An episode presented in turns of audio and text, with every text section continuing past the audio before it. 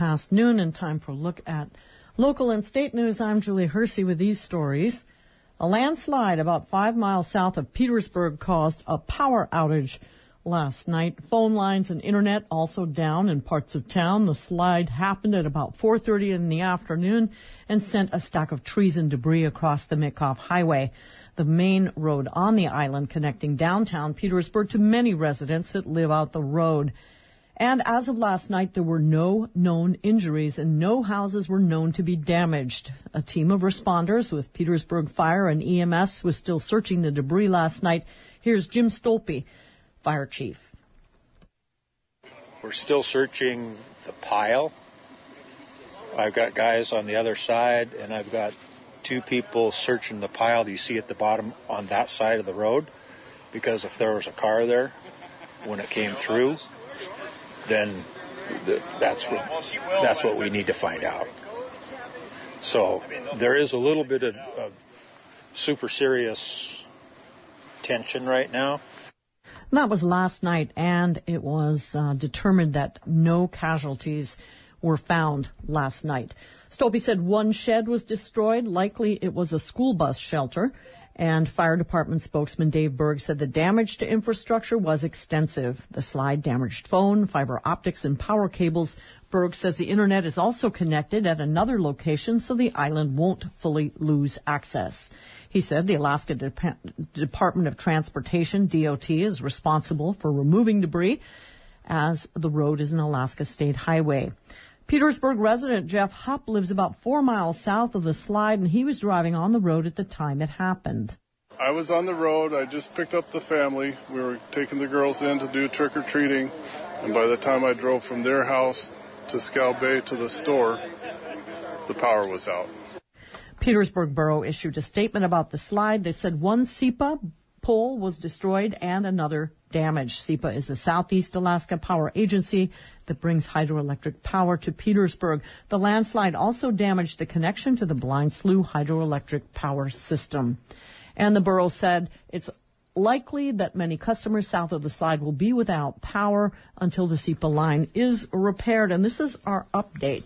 The road has been cleared at five and a half mile. It's open to through traffic, and there's still some mud on the road. There are flaggers, dump trucks, power and light workers out there getting the road cleared, and that they ask that you slow down going through the area. And there's still no power between 4.8 mile to 6.7 mile all other areas have been restored, and for those without power, there's no known time frame for repair, but a SEAPA emergency crew is arriving on the jet from Anchorage, and they'll begin repairs continuing through the night until power is restored. After a lukewarm reception, the Southeast Alaska Regional Subsistence Advisory Council voted unanimously to advance a proposal that would open federal subsistence hunts and fisheries to Ketchikan residents. The board's vote triggers a two-year study of the proposal, which would officially designate Ketchikan as a rural community under federal subsistence regulations. The decision came after hours of public testimony advocating for the change. Reagan Miller has this report. For decades, Ketchikan has been considered an urban area by the Federal Subsistence Board. Ketchikan's tribe has been pushing to change that. Tribal officials submitted a proposal to redesignate Ketchikan as a rural area in May. Trixie Bennett is the president of Ketchikan Indian Community. She told the board at a meeting in Ketchikan that the designation is one step toward fixing things that are out of balance in the community, particularly for Native residents. I felt like I should come here and sing a morning song because I feel like we're going to be in mourning until we have this balance in our community for our people. Judy Leask Guthrie has lived in both Ketchikan and Metlakatla. She says the ability to hunt on federal lands would keep her family from paying for pricey processed foods at the store and from having to travel far away for a hunt. It, uh, it, it might take a lot of work to be able to go out and harvest these things, and it might not cost any money but it's a lot of work. It's sometimes a lot of days away from our families. But at the same time, it means that we don't have to go to Safeway and buy meat or fish. Tony Gallegos is the Cultural Resources Director for Ketchikan's tribe. He voiced frustration that, with Ketchikan listed as non-rural, residents can't collect ooligan from the Unuk River. Ooligan is a subsistence staple. It's an oily fish commonly used as a source of fat. What does Ooligan taste like?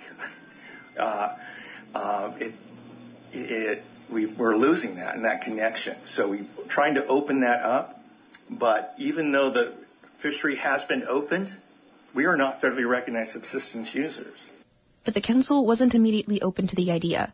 Councilmember Louis Wagner Jr. of Metlakatla voiced concern for how Prince of Wales Island would be affected by an influx of hunters. Um, it's, this is really serious. It's going to put a huge impact on the villages and especially Prince of Wales. Angoon's Albert Howard agreed with Wagner. He said he was worried about the already struggling deer population on Prince of Wales Island.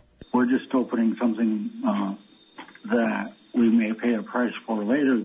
But Keenan Sanderson, the tribe's indigenous food expert, noted that even if Ketchikan hunters were allowed more area on the island, resident hunters would be prioritized first under federal law.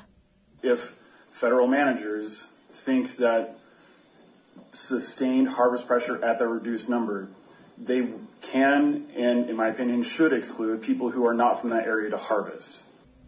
But after a parade of speakers delivered hours of passionate testimony in favor of opening federal subsistence hunts and fisheries to Ketchikan residents, the council unanimously voted to move the proposal forward. Councilmember John Smith of Juneau said he'd been convinced it was necessary. And I hear that uh, Ketchikan, just from testimony, that they need this healing. So I really believe this is really important. Member Jim Slater of Pelican says it was the testimony that also changed his mind.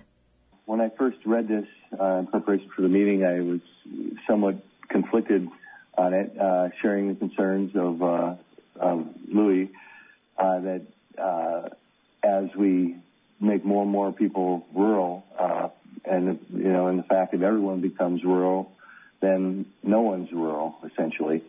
Councilmember Harvey Kitka of Sitka also supported the proposal. this is just a small baby step, and it's going to take a long time for it to to come about.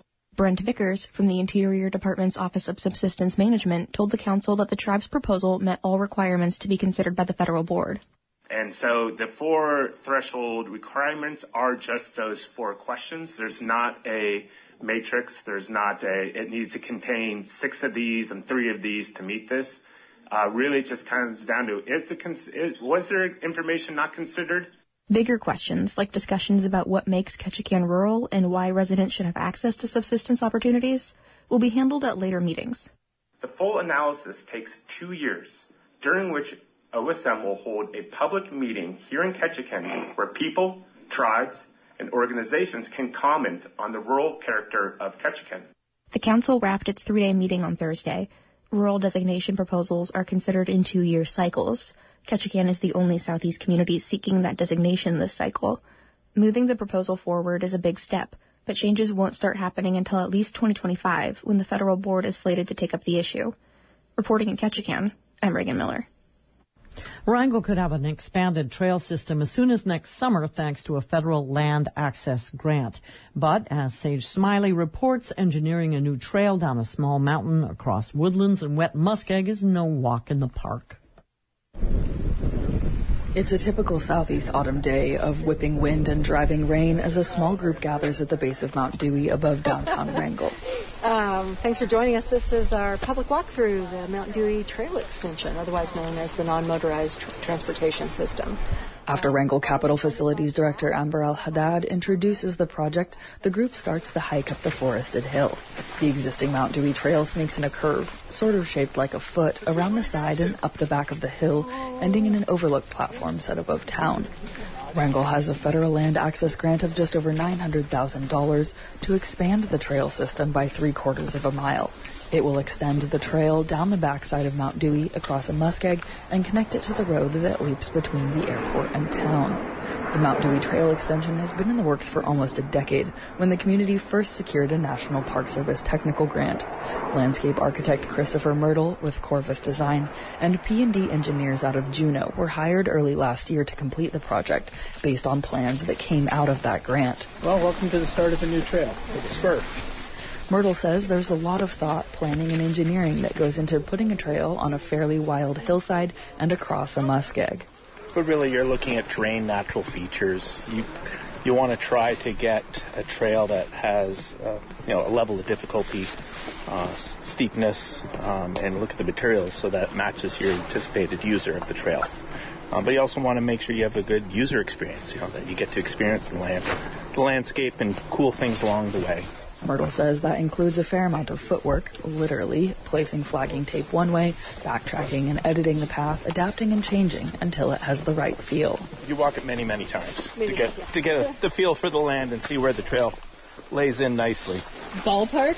How many times do you think you've walked walked this? Uh, put it this way, there's probably no footsteps here or trail here when we start. so you can see there's a pretty good trail established. Um, there's a rainbow collection of flagging tape along the brushy path. Red, blue, orange, pink. For the most part, red is me. Two thirds of the new trail will be aggregate or rock, and the rest step and run timber trail like the current Mount Dewey boardwalk. Further down the side of the hill, the path isn't as clear, save for the flagging tape. Yellowing devil's club and thick moss cover the ground beneath the typical Tongass mix of hemlock, Sitka spruce, and yellow cedar. After a bit of slipping and sliding under and over logs and along the proposed switchback, the ground levels. So now that we've come off the backside of Mount Dewey and the side slope, is where we changed the trail into gravel. We've got gentler flatter slopes through here. Another minute of walking and the forest breaks. The ground begins to have the characteristic muskeg squelching, and the trees thin into scrubby lodgepole pines and other muskeg brush. This is where the traditional gravel trail will transition into what's called geocell. Mertl explains it's a trail material that will sort of float over the muskeg. So, how much of the trail needs to be floated then over this over the muskeg area? You hear squish, squish, squish. That's about a third of the trail or a quarter of a mile. As part of the process to design the trail extension, Wrangell has had to seek approval from the United States Army Corps of Engineers and do some what's called compensatory mitigation for the impact to the wetlands. That'll cost about $24,000. This muskeg isn't entirely pristine wilderness, though. It's already used by locals for motorized recreation. Back in 2014, during public listening sessions, Wrangell residents expressed serious concerns about how a trail could impact snow machining and other motorized recreating in muskeg areas. The trail funding is focused on non-motorized transport, but Mertl says they're doing the best they can to accommodate everyone who ventures into the muskeg. The new trail will also allow for future expansion. Partway through the muskeg, we make a turn, and Mertl stops again. This is what's going to be a larger arterial trail that connects Bennett or Airport Road. That's going to run all the way over to Petrica Beach. And then the road, Bennett Drive, also known as the Airport Loop. We've arrived. The trailhead will include a few parking stalls, a doggy bag dispenser, and a park bench.